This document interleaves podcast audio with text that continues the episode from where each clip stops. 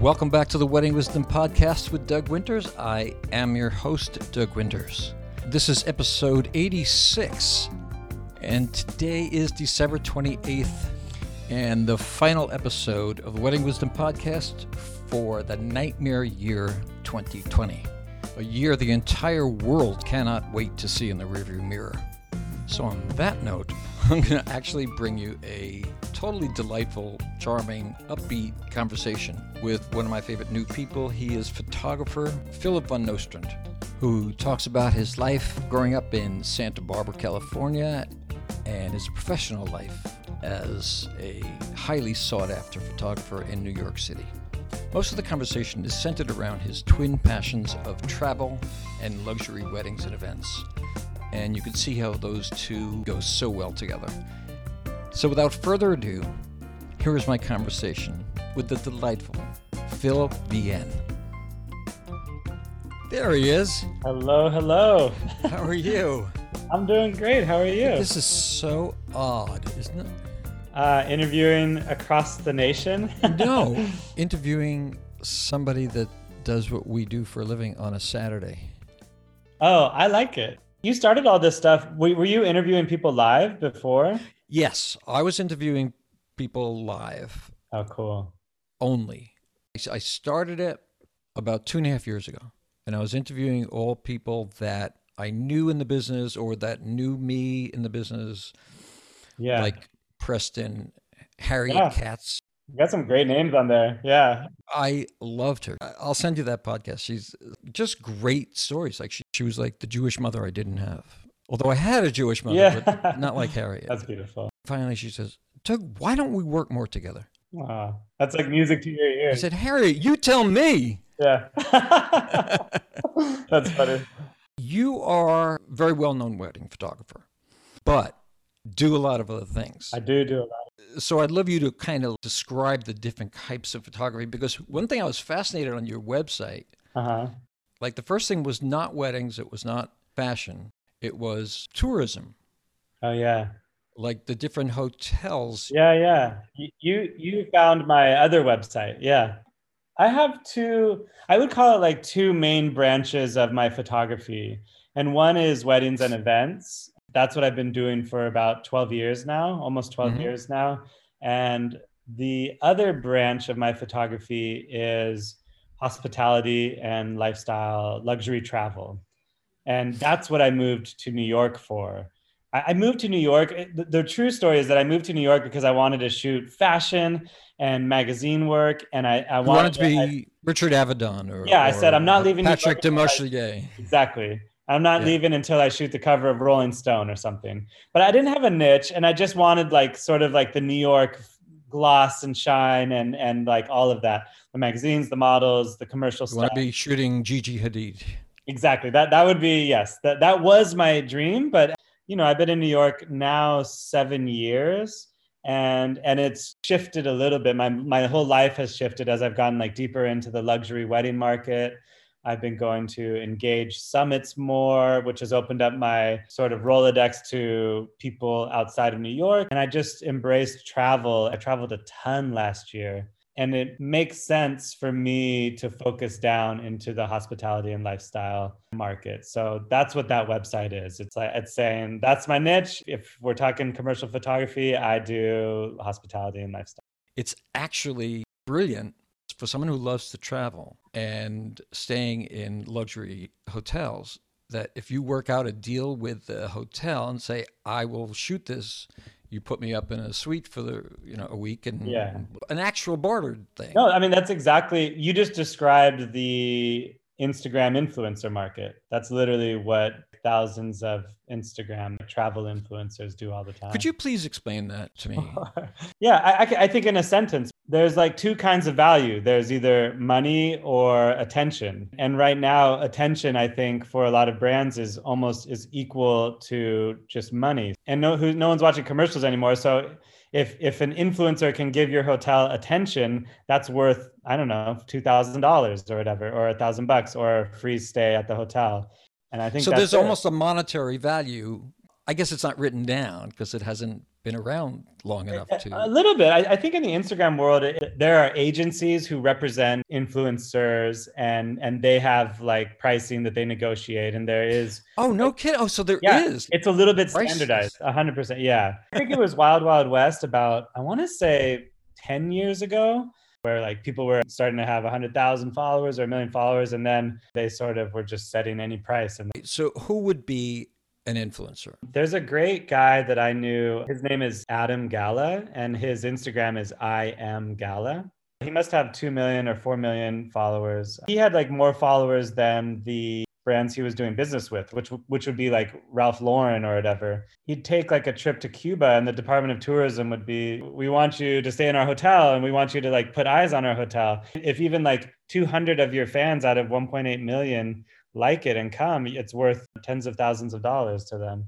I think numbers is power in that world. How does someone get 3 million?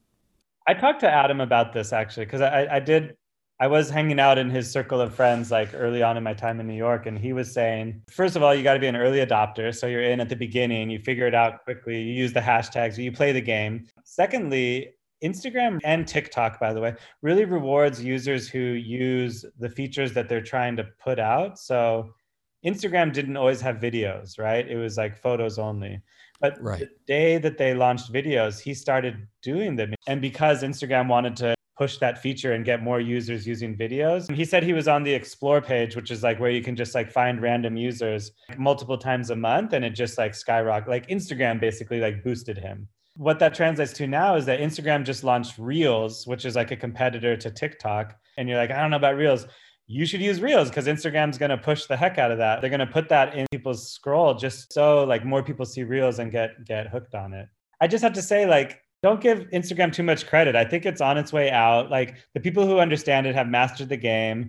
You don't get your business through Instagram. You, you have like amazing referrals and connections in the industry. Instagram is like shiny and maybe for people who need to have more reach because their personal connections aren't strong enough. But I, I don't want you to underestimate the value that you have like in your own back pocket, you know? Just give me a, like a snapshot, your background. You grew up in Santa Barbara? Yeah, I grew up in Santa Barbara, worked with youth my entire life. I was a youth pastor, camp counselor, tutor. I ended up getting my teaching credential and I taught middle school math. Real pastor. Yeah, yeah. Tell me about that. Okay, I was uh, I was highly highly involved with my church. It was like an evangelical Christian church, the Vineyard. Wow. I was in the worship band. I played bass. You'd be happy to know.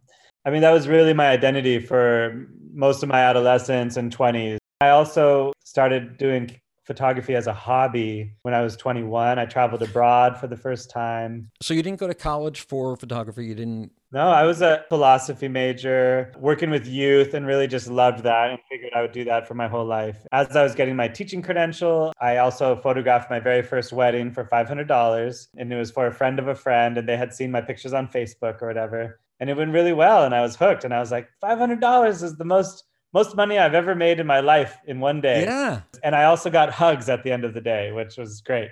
And so I started being a little more intentional about finding photo gigs. And I was also getting my teaching credentials. So I taught for a couple more years. I was teaching middle school, and that's not really the age range I wanted. I wanted to teach high school. And so I quit the teaching game. I said, I'm going to apply to high school. If I don't get a job, then it's photography for me. What were you teaching? I was teaching middle school math. Okay. It was like algebra, pre algebra. Yeah, that's basically it. Yeah. I was a school teacher too. Oh, And I said, I don't want to do anything unless I'm teaching high school. And, that's exactly how I felt. and I did. I actually taught. I was a high school chorus teacher. oh, cool. You and David Beahm, I think, right? David Yes. Yeah. Yes. That's cool. Which we discussed, which was very cool. So you had graduated college just as a literature major? Uh, it was philosophy. So Philosophy I- major, I, was just right. really, you know, it's sort of like side. I don't know. Another very I- useful degree. No, not at all. Uh, it, was, it was like literally just to say to my parents, like, okay, I'll finish college, but this is what's really interesting to me. It was either philosophy or theology, but they didn't have theology at. Uh, I went to UCSB in Santa Barbara. I actually studied abroad. I, I was really fortunate to have gone on semester at sea, which is school on a ship, basically. And Wow. we we Like circumnavigated in high the- school or in college? it was in college. It was a study abroad experience through college. I became a student of it was University of Pennsylvania at the time. They owned this ship. I mean, we had 680 students. They had 30 teachers teaching 81 classes. And we went to Cuba.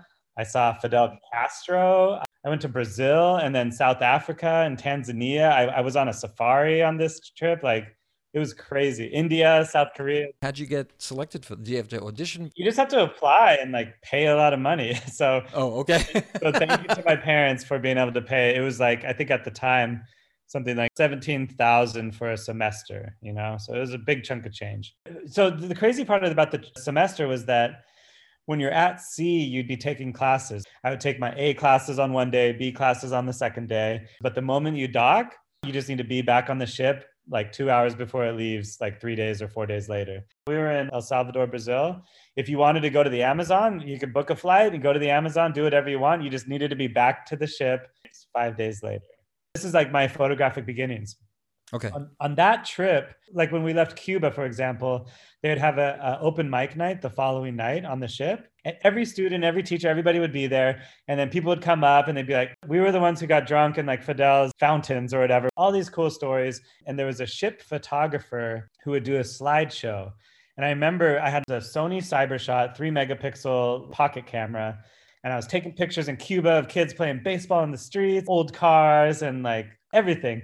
And then the ship photographer did his slideshow, and I felt like I was looking at National Geographic images. Beautiful moments. The background was blurred out. He captured like the same thing that I saw, but it looked like a thousand times better.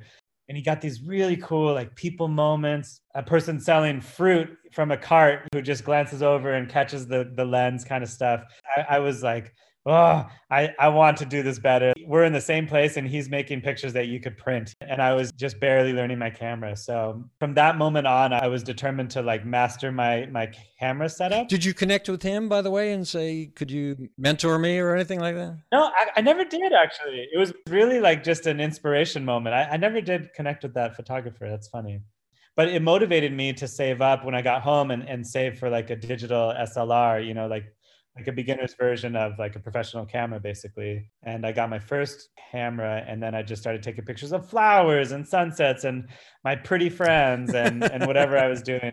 That was it. That was the beginning for me it was semester at sea. I fell in love with travel and photography at the same time. Was that the first time you had traveled or was your family? It was really the first time i had traveled. I i, I grew up i would say probably fairly privileged being like a white boy in santa barbara. But my mom was a nurse and my dad was a plumber. Well, sounds very, very middle class. Yeah, very middle class. My mom's from Canada, so the most I'd ever done was visit her family in Canada or go to trips to Mexico with my youth group to help build a home for like a poor family. That was it. So semester at sea was like a real deep dive into travel 101 and it was uh, life changing. ever since 2003 when I went on semester at sea, Mm-hmm. I vowed to travel somewhere new every single year since then, and I've done it. It's funny. I never had that. I never had that wanderlust or oh, whatever. I never wanted to travel. Yeah, I love it. I think for me, travel equals growth. Those who are listening who have never traveled, it, it's a little scary. It's hard. It's uh, uncomfortable sometimes. Things aren't easy. Food tastes weird. But to me, like that means every single day is filled with growth opportunities where I'm I'm being challenged uh, against my own beliefs or, or what I think is normal and learning to adapt and realizing something new about the world, realizing that people in India don't have toilet paper sometimes in the bathrooms or, you know what I mean? Whatever it is, like they eat with their right hand only. Uh, um, right, right, right. In Muslim countries, you don't, men don't touch women, all, all of these interesting things. Like there's just so much for the world for me to learn and, yeah. uh, and you don't just hear about it or read it in books. Yeah, you, actually... you, you viscerally experience it. And for me, that was like amazing growth. I, was, I, I, traveled to more countries by the time I was 30 than I had states in the United States, which is crazy. Wow. Yeah, but I love it. So your passport must be. Yeah, that, that, was, that was like one of my greatest badges of honor with 30 pages of a passport and have it have like China and Russia and India and all these cool places. You still have it or is it? Uh, That'd be a cool thing to have. I, I, I've kept all my passports. They're all in my, I know exactly where they are in my room. Yeah. And the passport lasts 10 years. So I only have like two passports. Oh, okay. I have two finished passports and one new one. Yeah. And so you still travel? Uh, yeah, 100%. I, um, by yourself, you're, you're single. I'm single. My favorite way to travel is solo. I even traveled this year at the beginning of the year. I got to go. I was dating a girl, and, and so we went to Singapore and Kuala Lumpur. Oh, nice. In end of January into February. That was awesome. And then I also got to go to Dubai for an Engage conference that I helped. I led the photo team at, at and, uh, and then that was the end of my international travels for 2020. You know what I really like doing in this podcast? Talk to me, Doug. is getting to ask you Sure. anything that I don't understand. Oh yeah. You know what I mean? So so that I learn, anybody listening learns. I've heard of an Engaged from a whole bunch of people. Norma Cohn was the first person to tell me. Oh, it. okay. I just interviewed Tara Fay from Ireland, Mm. who talked about Engaged like as if it was, you know, her life's blood. Yeah, I, I met her at engaged. And everyone that I mentioned in the United States just, oh, I, I, I knew them at a at an Engaged. I met them at an Engaged. David Beahm, I met him at Engaged. Same. Christina Matucci, we shared a cab together. And Yeah, I met them all at engaged. Yeah, no, oh, you said you led the photography team at Engage. I did. Yeah. So this was, again, this is not a negative thing. I respect the hell out of it. Like if my band could play the events at Engage Yeah. and I didn't have to pay all that money to go, Yeah, it's a huge honor. you know, as a trade, Yeah. that would be a huge honor and a chance to go to Dubai as a, a barter. now you understand what an Instagram influencer is doing. Oh, okay. Okay. yeah. All right, good. They're, they're providing value to the hotel and the hotel hotel's giving them something back. Yeah. So you're working. Yeah. They're all in beautiful hotels around the world. Yeah, it's always going to be like a five star resort, usually not in the United States. Although the Breakers would be one that is in the United Right, in States. Florida, But yeah. most of the time, it's like a five star resort abroad, somewhere maybe tropical, like Nizuc in Cancun, Mexico, or Dubai was the first time they'd ever gone to like anywhere like that, like Middle Mhm. East. But yeah, I've been to Sardinia, Italy with Engage. I've been to Sea Island, Georgia. I've been to the Bahamas with Baha Mar and, and all of these places. Wow. Yeah. Time. So you're working at the same time as you're. Yeah, so I, I don't I don't always get to work. That's definitely a privilege. There's a lot a lot of photographers who want who would love to like take that job and just be there. Yeah. Um, for me, I think I I've been to 12 engages, so I'm like a Wow. lifetime fan now. I think I paid for four of them until they finally. I just emailed a bunch and I begged to be on the photo team, and they gave me a chance. I mean, not you know, I just asked a lot politely. I wanted to do like an exceptional job. I wasn't the photo leader at all, but I was working with Gigi Demanio. That was the term that that caught me when you said the lead photographer. So Yeah, as opposed to like they have, they'll have a team of maybe four. Well, in Dubai it was like nine photographers, but wow. usually, usually there's like four to six photographers and, and a head photographer who's in charge of all of them. So they're the one who manages a schedule, make sure everyone's like shooting where they want. If, if you're not a morning person, you're not getting up at 6 a.m. to shoot the breakfast, you're doing like the late night thing or whatever. It's just the, the lead photographer who kind of coordinates, also is the liaison between like the people in charge at Engage and the photographers. So, so that there's at least like a point person.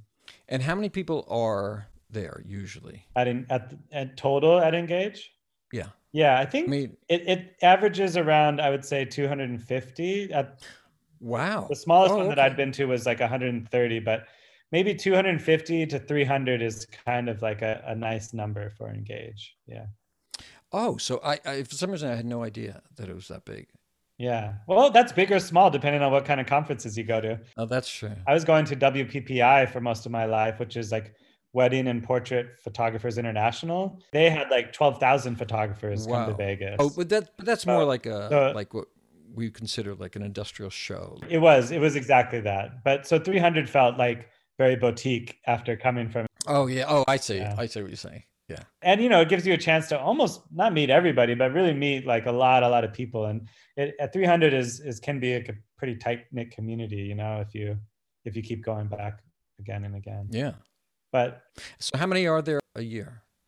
I mean, in 2021, they will be doing two. I think they're, they're averaging about three a year. And it's these two women, right? Yeah. Rebecca and Catherine. Yeah. Rebecca and Catherine.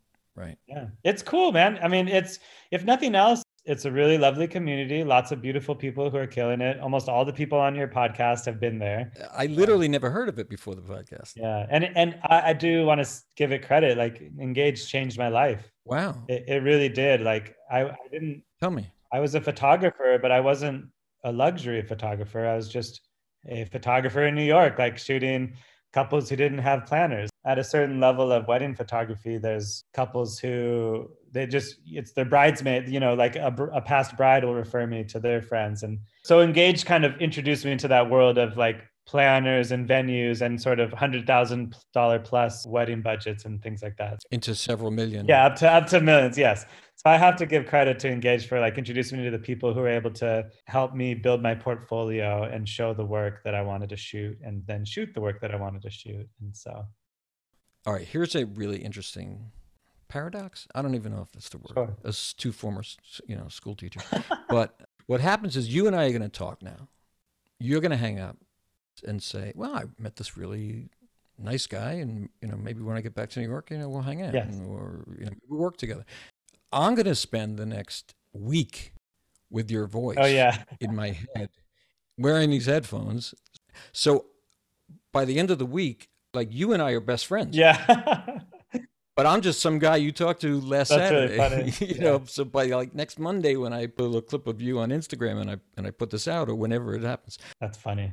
And I was thinking that it must be the same for photographers, for film editors, yeah. for for anybody that does editing. Oh yeah.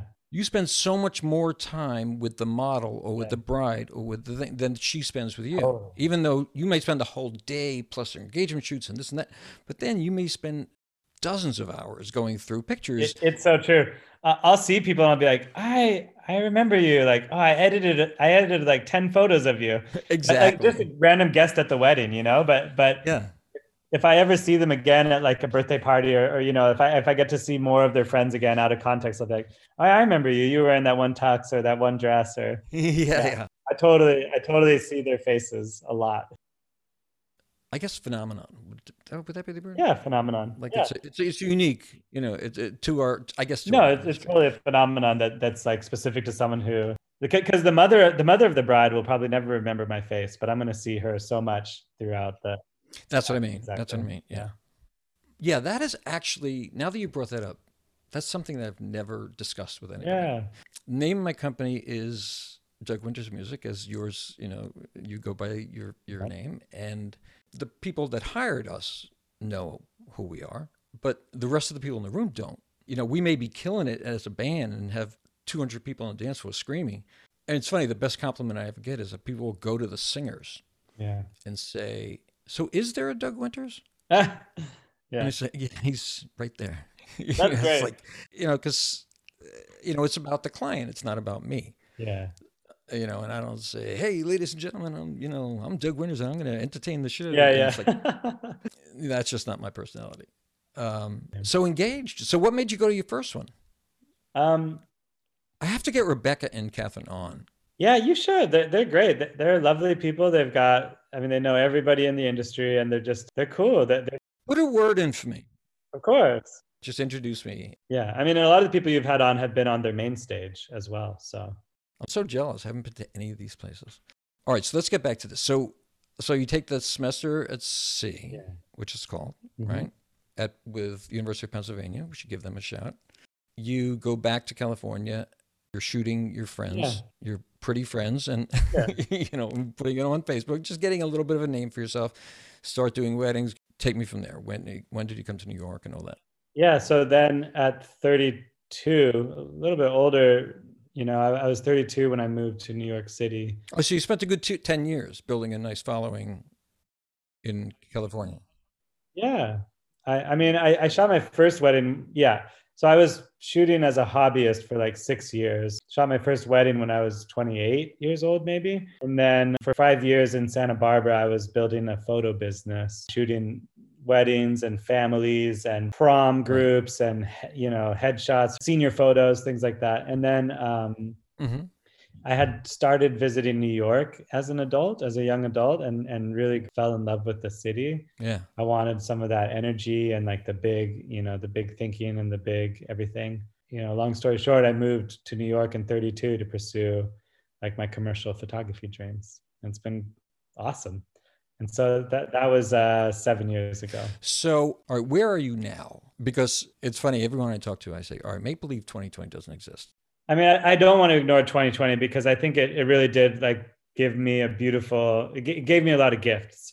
But in terms of the overall vision of like shooting the cover of Rolling Stone or like doing commercial photography, moving back to Santa Barbara eventually, I'm very, very happy with where my wedding and events photography business is. And I'm excited to grow it more next year. In terms of the commercial stuff, I'll say the first six years in New York, I just said yes to everything. I was shooting like, I had friends who owned a yoga clothing company, and I just shot like yoga pants and I shot Instagram influencers. And I ended up working for PR firms representing Jose Cuervo tequila. So I learned how to shoot like tequila and, and shot a couple of restaurants and their food menus. And I just shot like everything, which is great for being busy and, and earning money, but terrible for making a name for myself in any sort in of any industry. Yeah. And so I really had like a light bulb moment in, at the end of 2019, uh, which was that, oh, I, I'm probably really well positioned to shoot luxury, more luxury travel and hospitality because I travel so much. And also thanks to your friendships that you made and Engage. A hundred percent because of Engage. Yeah. And also luxury travel and hospitality is a really nice parallel to the wedding work that I do, which often has me traveling and stuff and or the conferences that I'm going to. So there's really like th- those two worlds align really nicely for me. Mm-hmm. So I want to say I'm like at the beginning stages of that like commercial career and I'm pretty high up in the wedding and events world. I'm happy where I'm at and I'm glad for the growth that's coming Yeah. too. So so I'm excited because I have more to come and I'm really building out my physical portfolio like a book of images that just showing hospitality and luxury travel. And I have targets on like editors of magazines and Department of Tourism boards and PR companies that represent boutique hotels and I want to be in their world and and have my name be known. I just want to tie you into to two of the last four people I had on. Tara Fay Oh yeah, works for the Irish Tourism Board. I'm aware. Yeah, she's great. Paji Cash was literally saying to me, I have a checklist of venues and cities and places where I want to be able to show my work, Exactly. Which yeah. is exactly what you're saying. So this is, yeah. yeah, exactly. So I've got to up, up my goals. That's just the beginning. I'm also writing a book right now called How to Live an Epic Freelance Life. And I'm really excited about that. I also introduced some coaching and some mastermind groups into my life. Tell me, tell me year. about the mastermind thing. Joy was mentioning that to me. I love Joy. Now, mind you, I've never met since Sylvia Weinstock, like a year ago. I haven't met anybody that I've interviewed. Oh, yeah. And I've done 85, and I think Sylvia was 57. So That's so crazy. 35 people. I've never met Jose. I've never met Erica. If you listen to Erica's podcast, which you- have to do, like when, when we I finish, will. just subscribe and just listen to. Yeah, of course. I'm uh, already subscribed. I'm going slowly through the list. Oh, okay, cool. From Joy on to uh, uh, you haven't met any of them. Paul Newman of Newman's Kitchen that I just interviewed yesterday, the other day. I haven't met any of these people. I went to Norma Cohn's house, who introduced me to Sylvia, Mm. like right after we finished. Cool. She was so warm and so sweet. We were sitting in the living room. She gets off the phone. She says, "Hang on a second. and she dials the number and she goes, "Sylvia, I just met Doug Winters. Great band. She'd never heard me, Yeah. and got a great podcast. You have to be on it." Four days later, I'm in Sylvia Weinstock's living room. That's awesome. I love that kind of thing. And she was telling me about Engaged. And then after that, people would say, I met Norma Cohn at Engage. And her name would keep coming up, and it would always be in relation to Engage. Yeah. So I found that really very fascinating. And then I had on like kind of in a row. I think I, I think Joy introduced me maybe to Erica, who introduced me to Ryan Hill yeah. and Jose, and the entire lineup of who was supposed to be speakers at the Breakers. It's a great roster of people. Yeah, it was very cool. It was very cool. yeah, I'm actually probably going to be Jose Rolon's roommate at Engage at the Breakers this next year. So that, that was the plan for this past year. I had done David Beahm live, Oh, yeah. and I said, you know, I'd love to do another one of these. He says, great, let's schedule it. And we have to invite my destination queen, Christina. Oh, yeah, yeah, yeah. And all of a sudden, I'm interviewing Christina Matucci. Yeah. then she introduces me to a million other people. Yeah, you have an endless, a never-ending supply of. Uh... Yeah, I want you to get back to what you were saying about 2020 because what 2020 has done for me is that instead of doing a podcast whenever I wasn't working, yeah, like on a Tuesday afternoon, and then get it out three weeks later, you know, I've been doing one a week. Yeah, that's incredible. You know, I've yeah. done, you know, from 57 to year number 86. Oh. I've done the last 30 by Zoom. That's amazing. Which is very convenient because you're in Santa Barbara. we don't have to wait till you come back. No, I, I, think that's what. Yeah, it's 2020 really opened up the possibility just to like not do more, but to do things easier. It doesn't have to be so complicated, right? Right. So one of the gifts, and you were asking about this, like what what are what's a mastermind? Right. Um, a mastermind looks like maybe eight of us on a Zoom call. Maybe half of us on the call will present a challenge to the group one at a time. So, like if it was Doug's turn, you'd be okay. I'm, I'm not sure who I should interview for my hundredth podcast or whatever it is. Um, and then we'll ask you. That's funny. I was actually thinking about that. I know. I'm sure that's a real dilemma. And so the group would basically brainstorm with you and for you, like, oh, here's some ideas, like who have you done before? What what's like the purpose, blah, blah, blah. And just throw out a lot of ideas. Um, at the end of that, you'd take an action plan and then I'd match you with someone else in the room and I would send you off into like a side room in Zoom and you'd get to have like a one-on-one 15 minutes with the other person. And it's just like community building, community supporting, working through challenges or issues in our businesses and lives. And uh, I've created some really beautiful, beautiful, really? beautiful uh, contacts through this. Yeah. So you're like a matchmaker. Yeah, exactly. yeah it's really fun. It's like a business matchmaker. And it, I mean, I, I, ran one group, so I've run three of these now. My second one that I ran was with a bunch of young, up and coming rock stars in the wedding industry, like um, Nina Dolan, Amelia Sherman, Rocky. Um, these people have worked with like. Mind you, I don't know any of these. People. Yeah, I, will introduce you to all of them. They're cool. Terrific. Carly Rogers, like like they're young photographers. They're kind of like second in command to Marcy Blum, and Amelia was working with Diana Gould, LTD. Nina Dolan was with the Ritz Carlton, and Courtney Armbrust was in there. She does uh, events. I met her through Engage. And all of these people have ended up working with each other. So not only did they paid to be a part of my mastermind, but they ended up earning like, I want to say like three to five times what they spent like in the last couple months just by like so that's been like a beautiful gift that's like i, I don't know norm, in real normal times i would have uh, tried to coordinate it in person and, and scheduling's like a lot more complicated that way but it, it's easy to be like okay on tuesday nights at uh, six o'clock we're meeting up and uh, doing this for an hour and a half i'm just facilitating a meeting and I'm, I'm facilitating it really well right but but it's a beautiful it's just a fun thing and and, and that includes uh, under that umbrella like i've started coaching a little bit i currently have three clients that i'm that i'm helping expand their contacts, like figure out their pricing a little bit better, self confidence issues, and just sort of investing into their life and their businesses and in really beautiful ways. So that's a great idea.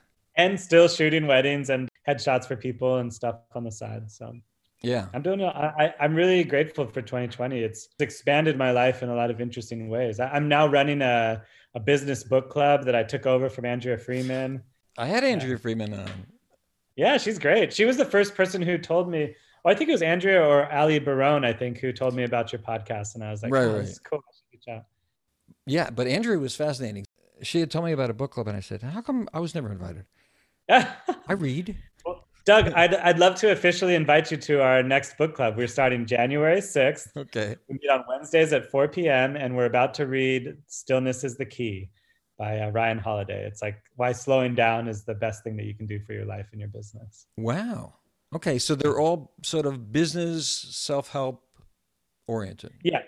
Exactly. It's and, and the beautiful thing about our book club is that we don't read like the entire book and then get together and discuss it. We read it in chunks, so like one to three chapters a week, and then every week we kind of uh, digest what we've read and like brains and do a little bit of like a group think and talk and sharing and then read the book over a course of like two months basically well oh that's great so it's not like you say okay read this whole book and we'll try no, and summarize that, it that's a little it's harder too and it's hard to it's hard to like yeah. get cap, encapsulate everything you're reading in one conversation so it's nice to break it up a little bit but. probably goes back to your junior high school math lesson plans. You know, you got to Exactly. got divide it up. You know, Then you can see how I really facilitate. I, I run a good book club, so that's kind of fun. cool. Was Andrea's more meditative, more? No, she Um, no, she she did a good job too. Like she started us off with uh, Atomic Habits we read, and then she added we did uh, Never Split the Difference. Great, great book by the way. So I don't know any Um, of these things. So Yeah, these are introduce me to all fantastic books. yeah. But- But Andrea, you know, she just let it. It was basically like an open discussion and like you know what, what stood out to you, what's working, like what are you thinking about, and we just had like a nice, really just like a nice open conversation. Mi- Mine's a little more structured, probably like my my junior high math teacher has has like brought in more of a like a curriculum to it, but uh, it worked both ways, and and it's really fun. Right, exactly. So tell me where you, you know, the classic question they ask at job interviews. Years, you know, Sure. was like, where do you, where do you see yourself in five years? Well, okay. In five years, I will be shooting regularly for travel publications like Afar, Away, or any of the magazines you see in the back of your. We should have known each other a long time ago because my wife used to work for Travel and Leisure magazine. Are you kidding me? No. That's like my dream contact. But um, you know, shooting regularly for things like that, including um, tourism boards and like hotels. All right. So I Um, meant I happened to mention Travel and Leisure, but what, what else would you put in that category? Like, what five magazines would you want to be in, or Um, are there five like- magazines anymore? No, I don't even know if there's five travel magazines. It'd be like Yeah. far away, travel and leisure. Oh gosh, like departures, or and then any of you know like something in the back of D- Delta's magazine, United's magazine, Oh, oh, right. Wow. Even even like town and country, things like that. You know, um, Town and Country, I always I always pictured as the creme de la creme. yeah, you stuff know. like that. That, So I, I know people. that at and Vanity Fair. Yeah, Vanity Vanity Fair would be amazing. That that's definitely more on like the people side. That is my yeah. favorite magazine. It's really great articles. Va- Vanity Fair has wonderful writing. That's The the, best. best. The best. So in five years, I see myself really deeply embedded in that travel and hospitality community. hmm And then I also see myself shooting. I feel like I'm at the bottom of the the luxury market in, in the wedding world, but I, I want to be in the middle and top of the luxury world in terms of photography. And so I see myself like further up that chain. And I see myself coaching probably five to 10 people a month. Um, You see, I'm starting to get a feeling for you a little bit because um, about, love it. about who you are. Because you said you were a youth pastor, you said Yeah. you were a teacher for a while, and so in other words, you enjoy imparting wisdom, or I for lack of a better term. No, you know what I, I think it is? I truly believe that a lot of us have purpose in our lives. And, and I feel like I've tapped into it with some of this stuff. I do believe that my mission in the world is to inspire others.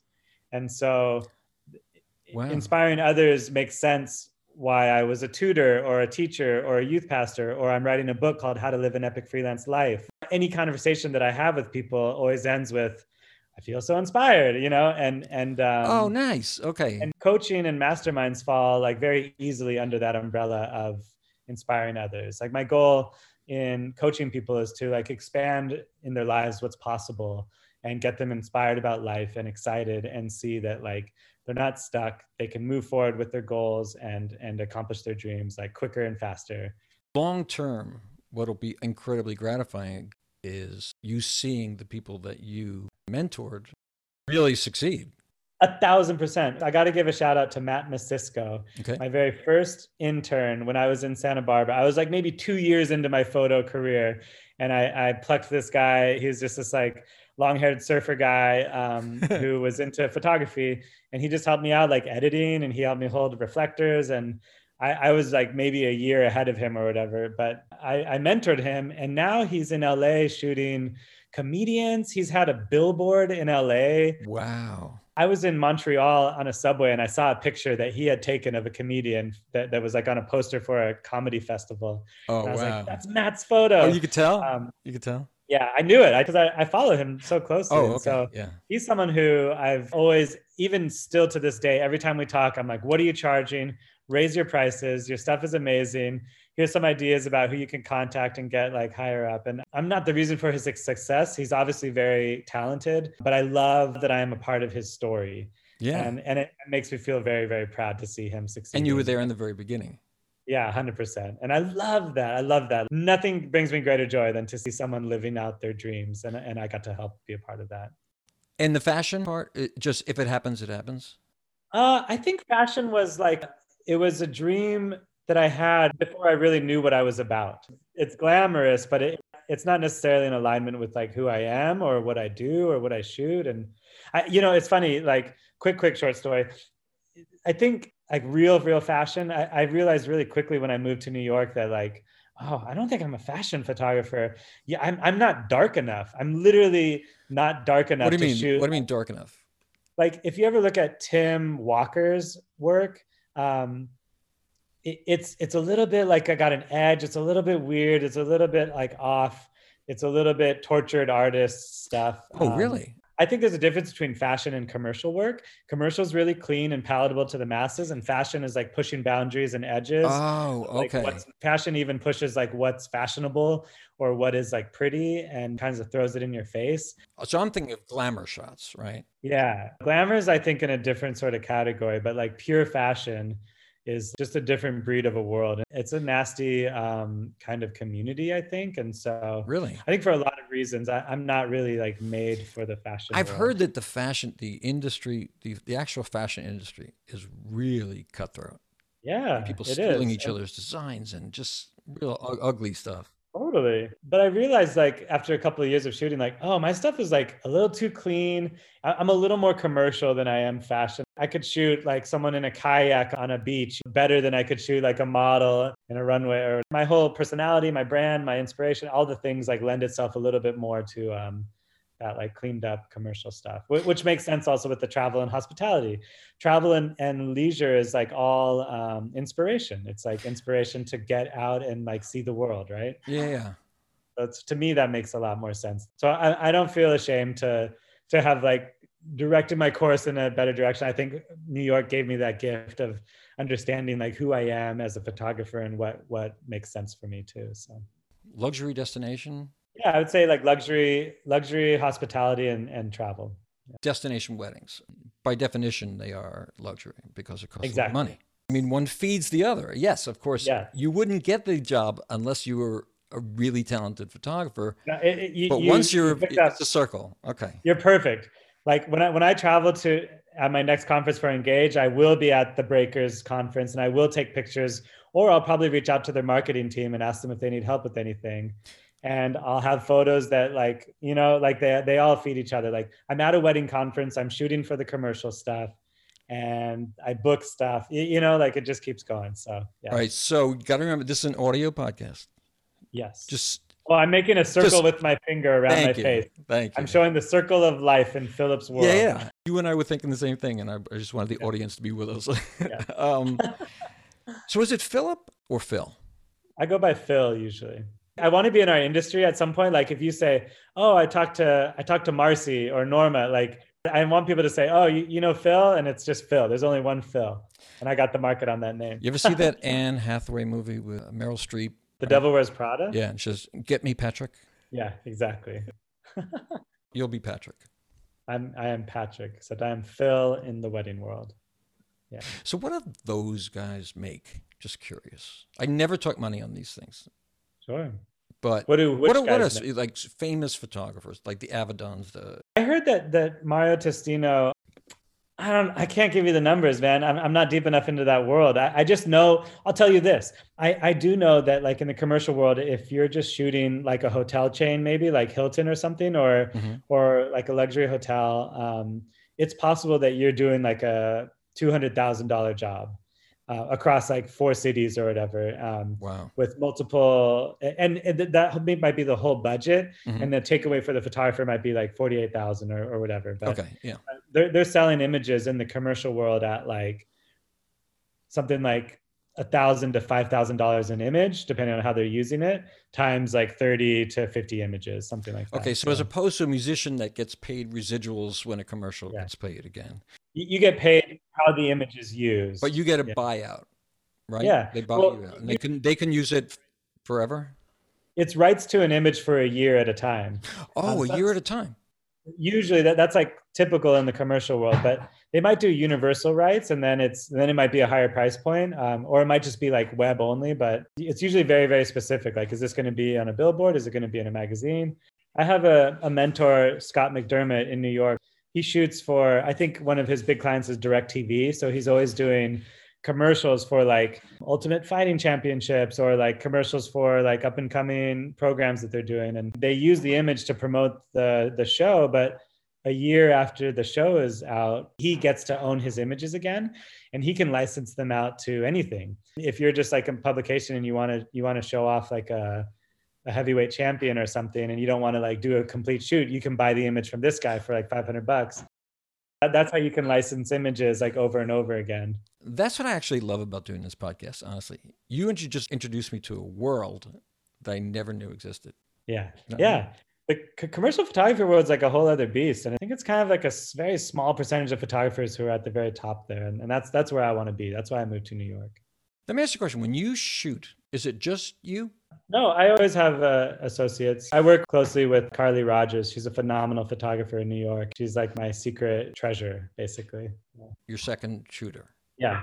Okay. And I've sent her off. I've sent her on many, many jobs on her own in my behalf as well. And then when you do the editing, is it you or you hire someone to do that? Um, it's me for now. I, have dabbled with like having some people edit for me, but these days it's been me. I, I, have had interns that I've like trained and kind of like done a little bit of that, but for for the most part, it's me. 2019, when I was busy, busy, busy, busy, yeah, I was sending stuff off to uh, an intern at least to like call through the images and then send them back to me, and I'd do like the final look over and make sure everything was good. And then... one last question. Yes.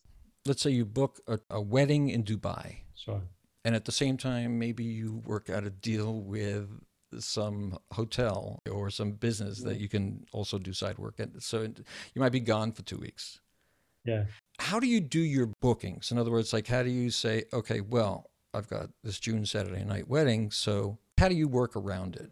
Do you have someone that does that for you or you just your own social secretary?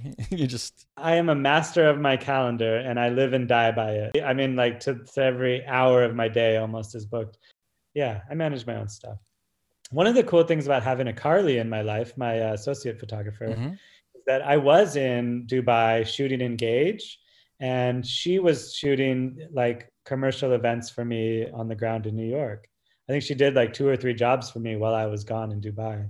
In the com- I do a ton of commercial events or like business events and they're not wedding related. It's just like a corporate gala or like a, a wednesday night um, holiday party or someone's 50th anniversary or, or someone's 40th birthday or whatever. And mm-hmm. and of times um, if i'm traveling it's very easy for me to be like we'd love to do it carly's amazing here's the six events she's done already for me just like this and then send her out I'm getting paid while I travel. Carly's getting paid great money, and everybody's happy. And I and oh, that's that was great. Like, yeah, that was a fun way for me to expand my my operations in the last couple of years, and and it's kind of like my secret sauce almost. I, I do these these like commercial events or corporate events happen, you know, two or three times a week in New York if you want. And so again, yeah. you know, you say it so casually, like you got to compliment yourself a little bit. You got to be good enough sure. to do it. Sure, sure. Yeah, I execute at a high level. I deliver really fast. Yeah. Uh, and that was in 2019. Obviously, not any of that really happened in 2020. Yeah, yeah. But I, I, was shooting a lot for like PR firms, firms that represent Olay or Samsung, and there's always like a launch party or a, Uh, an influencers activation or press brunch and stuff, and they always need a photographer, and I was like at the top of their lists. So. Oh, so was, for whatever, so you can really shoot anything, anytime. Sure. I mean, this is just a typical event, right? Can I shoot people having brunch in a in a room? Yeah. Yes, I can. I'm your man. And I can do it for a thousand bucks for a couple hours, and it's great. It's a good little chunk of change for like a Tuesday morning, and exactly. doesn't even have to be me shooting it. So it, it's a really like wonderful, yeah. Oh, New, New York has a lot of blessings if and gifts if you look for it. Now, do you live in the city, city, or Brooklyn? I do, I do. I'm on the Lower East Side in Manhattan. Well, Philip, thank you so much for your time. This has been this great. Has been really fun. Yeah, You're right. a good conversationalist, and I like your uh, ADD approach to uh, conversation. That's actually very funny because I do actually have that. I totally believe that, but I'm right with you, man. I'll, I'll take that rabbit trail anywhere you go. yeah, yeah, yeah, exactly, exactly. It keeps it, you know, it keeps it interesting. Thank you, Doug. I really appreciate being on with you. I'm excited to hear how you whittle it down to 45 minutes. So. That's what everybody says. I'm curious Yeah. myself. I'll I'll look you up uh, when things open up a little bit, and uh, I'll, I'll definitely connect. I'd love to see you. Fantastic. Okay, and you got to introduce me to the n- new crew, the next I generation. am. I am. I'm gonna. I'm gonna email a couple introductions for some good people. Thanks so much. Thanks. Bye-bye. See ya. See what I mean? Totally charming and delightful.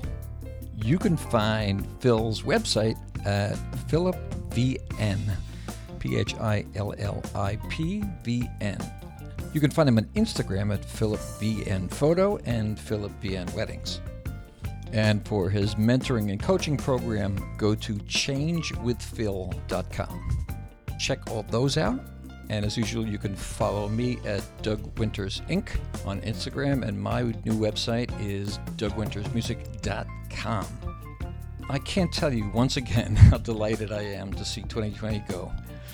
And I wish you all an extraordinary 2021. Please continue to stay safe, stay strong, wear masks, social distance, listen to the doctors, and I will talk to you next year. Okay, bye bye now. Stay safe.